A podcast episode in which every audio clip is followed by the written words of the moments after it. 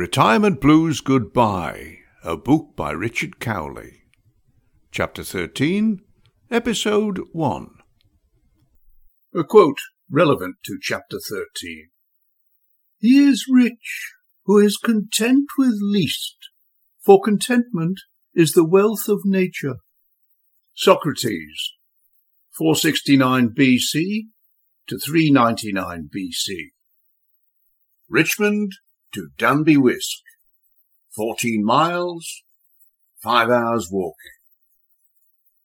Both the guidebook and Wainwright's writings suggest that the stretch from Richmond to Danby Wiske is an uninspiring trudge. Whilst the unspectacular landscape made their lack of enthusiasm understandable, our experience was vastly different thanks to a triumph of eccentric encounters. Once across the Swale River, we were heading for open country, leaving the hustle and bustle of Richmond behind. On the riverside roadway, we came upon an elderly couple making a great show of being at once bemused and exasperated. They were dressed for trekking in an expensive, stylish way. Their headdress and demeanour suggested they were American. I shot them a pleasant "G'day" and got a cat's-bum face in response. At that, Peter and I quickened our step to put some distance between ourselves and their sourness. Down a wooded lane, which we mistook for the C2C trail, a small sign read, This is not the coast to coast path. And of course it wasn't. The path led to a private house. What a witty and wise way to discourage unwanted visitors whilst putting confused trampers back onto the correct trail. We settled into an easy rhythm in harmony with the day and the terrain, and were making good progress amidst a confusion of paths on a low hillside. We were about to sally forth on what Peter had identified as the most likely direction when a cantankerous voice bellowed from amongst the trees below. You coast to coasters? demanded the grumpy face we'd passed earlier. Yes, I called back. We're heading for Robin Hood's Bay. This the sea to sea trail? He persisted. I certainly hope so, I replied. This guidebook sucks, he roared, waving the same guidebook Peter and I were using. We'd guessed right. They were Americans. In a large field, signed as a military training area, the way became confusing as several well-defined animal tracks merged, then fanned out in all directions.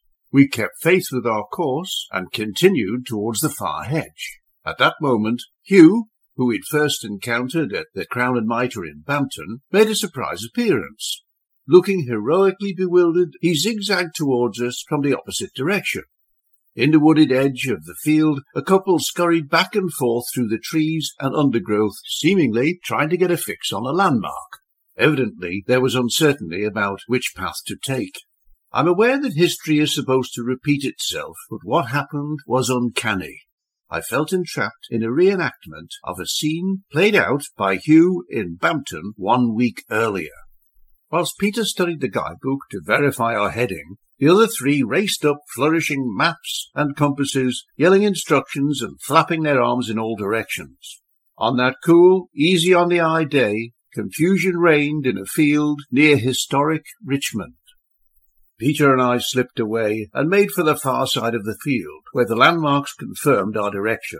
I was pleased to be free of the belligerent certainty meted out by dogmatic purists who disdain guidebooks, preferring to use an ordnance survey map and a prismatic compass to find their way, even though they have scant comprehension of either. A little way on, the landscape changed. Stone walls made way for hawthorn hedges, cattle replaced sheep, and fallow meadows were tilled and sown. We had entered the fertile Vale of Mowbray at the northern end of the Vale of York, the long flat wooded plain between Swaledale and the Cleveland Hills. The rich farmland wasn't solely good for cash crops, it was also a winemaker's field of plenty, with wide swathes of elderbush hedges heavy with purple berries waiting to be harvested for fermentation. Just beyond the village of Colburn, Saxon for Cold Brook, we met Jake. He was a lifelong local who, in a different time and place, could have been mistaken for a 19th century Irish tinker, doing the rounds, sharpening knives, or repairing holes in pans and buckets. The rugged up, Wellington booted traveller was carrying a generous assortment of fishing paraphernalia. The only kit I didn't spy amongst the knives, pails, ropes, sponges, and quiver of rods was a stick of dynamite, which I believe can be used to stimulate fish to sun themselves on the water's surface. One of me hobbies, coarse fishing, he informed us. If I catch perch, roach, or pike, I unhook 'em and put 'em back in the stream. If I catch a bigger, I take a photo for the local rag, he continued with a proud smirk.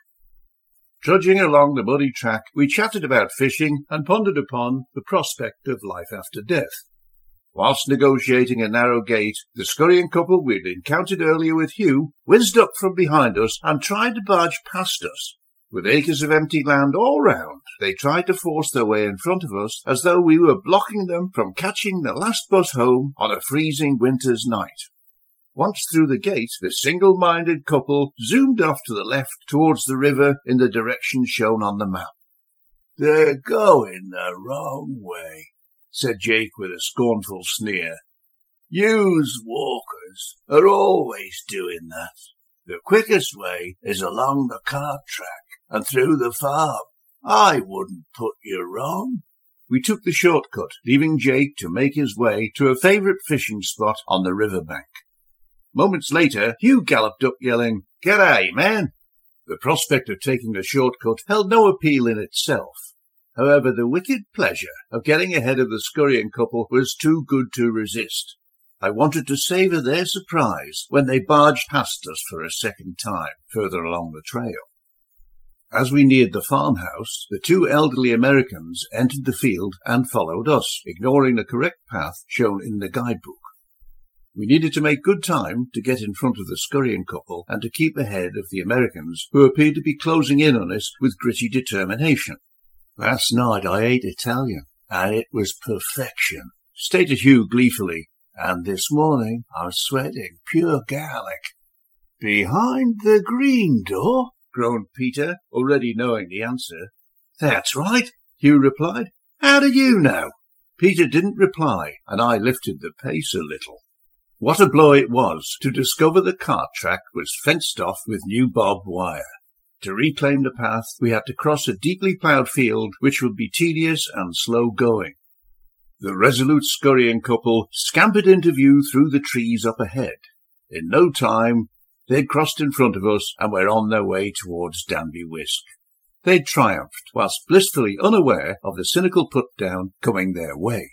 I wondered how many millions of times rivalries flare up in which one protagonist or another remains completely oblivious to the tussle in which they are unwittingly engaged. To regain the trail, we had to scale a barbed wire fence and brave a luxuriant bank of stinging nettles. With patience and delicacy of movement, all came through unscathed. When Jake the fisherman emerged from the trees and waved encouragement, I cursed him and forgot the twinge of guilt I felt for the elderly American couple who had followed us. Then and there I determined to be wary of good-intentioned local knowledge and to pay greater attention to our guidebook and map.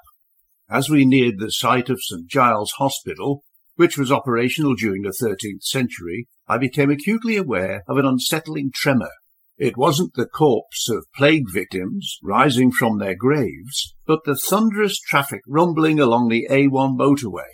After the luxury of stillness, it was somewhat disconcerting to be confronted by the fast lane reality of 21st century commerce in action. The noise and speed and otherworldliness was debilitating, intrusive, and alien to a contented, quiet mind. Beneath the slab structure of the motorway bridge, the riverbed was alive with workmen in grubby hard hats and stained oilskins. Where once sleek salmon glided through crystal pools, battered machinery roared about in a deadly dance of destruction approved or ignored by environmental authorities. The thunderous reverberation of traffic overhead and the clatter of machinery echoing beneath the bridge numbed my mind and knotted my insides. I think it possible that Hell and Guantanamo Bay are wired for a tortured cacophony of traffic noise sourced from beneath the road bridge at Brompton on Swale. we broke free from the trauma and legged it over Catterick Ridge to the peace and quiet of the fields beyond. On TV, Catterick Racecourse appears as a calm place suitable for the sport of kings. In reality, it's squeezed between a thunderous noisy motorway and a busy major road. The racecourse is built on the site of the Roman fort called Cataractonium. The fort's ancient supply road was purloined as foundations for the motorway. Isn't it odd how some places are always changing, whilst other places change but little? Sixteen hundred years after the Roman legions deserted Cataractonium, the nearby town of Catterick still remains a garrison town. What a rich history the region is built upon. In all probability, there was a Celtic settlement on the river bank before the Romans arrived with their fasces and taxes. After 400 years, the Romans abandoned the country to the Saxon invaders. Later, the Vikings tried to absorb the area into the Norse Empire. King Harold defeated the colonists, only to be killed himself by the Normans, second cousins to the Vikings. William Wallace and his Scots followers had ambitions in the area, but were driven back over the border. From the bubbling cauldron of history there emerged the current occupants, the English. This mongrel nation of warmongers recently braved a five-battle war in an extended tribal dispute only good luck and their tenacious spirit allowed them to defeat the win-at-all-costs Aussies to retain the Ashes. To be free of the debilitating traffic clamour and the acid taste of unburnt diesel was heavenly. However, no sooner had the rustle of leaves and the refreshing gurgle of a gushing stream eased our discomfort than we were overwhelmed by the cloying, sticky stench of decomposing flesh. The putrefying remains of a dozen or so aborted pig fetus were strewn across the path. I held my breath and jogged quickly away to where the air was fresh and breathable. For all its history, Brompton on Swale is a place best forgotten.